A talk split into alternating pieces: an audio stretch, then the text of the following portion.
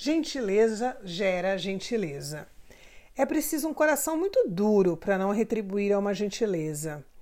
Um gesto gentil toca o coração, abre um sorriso e promove a gratidão.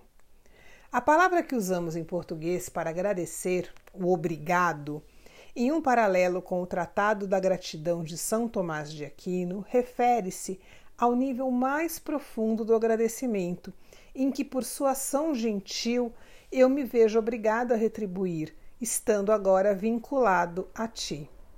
Por essa interpretação, obrigado se torna um laço, uma gentileza inspirando outra. Ser gentil é tratar tudo e todos com respeito, carinho e cuidado.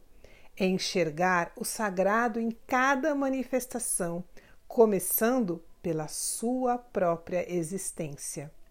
Seja gentil com si mesma. Lá fora é um reflexo do que acontece dentro de você.